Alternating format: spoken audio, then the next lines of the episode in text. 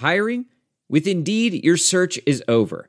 If you need to hire, you need Indeed. Indeed is your matching and hiring platform with over 350 million global monthly visitors, according to Indeed data, and a matching engine that helps you find quality candidates fast. Ditch the busy work. Use Indeed for scheduling, screening, and messaging so you can connect with candidates faster. Listeners of this show will get a $75 sponsored job credit to get your jobs more visibility at Indeed.com/match. Just go to Indeed.com/match right now and support our show by saying you heard about Indeed on this podcast. Indeed.com/match. Terms and conditions apply. Need to hire? You need Indeed. Hey everyone, welcome to another rendition of the quick hitter version of Catch and Shoot 2.0. Coming up on this episode, we talked with longtime NBA veteran Sam Perkins, and most notably, we chatted about his time with the Los Angeles Lakers and what it was like playing with Magic Johnson. I had to match the wit of Magic at one time, and so when I got there, you know, you had to be thinking like him because he's sitting right next to me in the locker room, and I'm sandwiched between him and Worthy. And he's talking to me about, Laker purple and gold, this and that. And so we went to a game. We played in San Antonio in L.A. And he said, we got to get out and run the big guy tonight. So we ran David Robinson.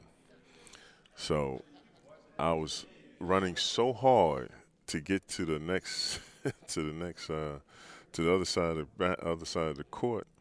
And, I mean, he threw a perfect pocket pass to me, and I caught it, but I'm running so hard that I'm overrunning the basket, and I look up and I'm dead even with the basket. So I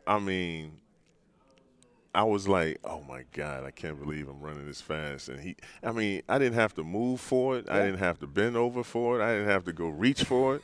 He threw it like it was in, like a Heisman, like boom.